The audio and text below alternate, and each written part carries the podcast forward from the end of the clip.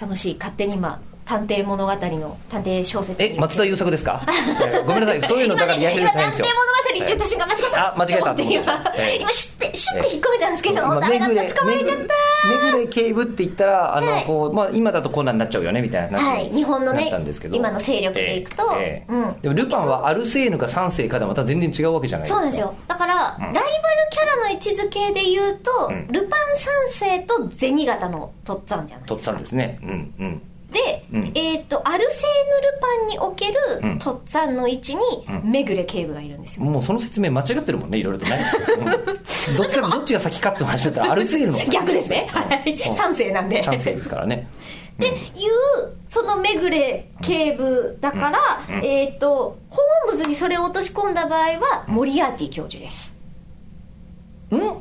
ームズってモリアーティ教授を逮捕するの逮捕というかうーんあ羊たちの沈黙とにおける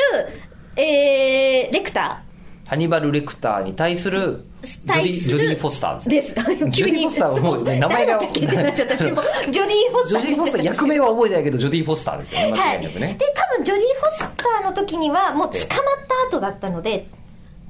えるためにいた FBI の男の子いましたよねあの後に出てきた「ハンニバル」っていう作品ハニバルであああったねうれですんもうね彼ですね今ねあのあなたが書店に来た 人です困ったよ何を求めなんでてよお前は何を求めてここに来 たえ道場ですよもう探偵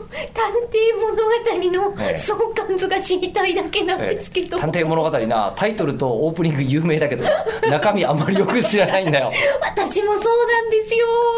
あの人バーにいるんですかねそれはおそらく大泉洋そう探偵はバーにいちゃう方ですもんね、もじゃもじゃな探すすきのの偵がみんなそうだと思うな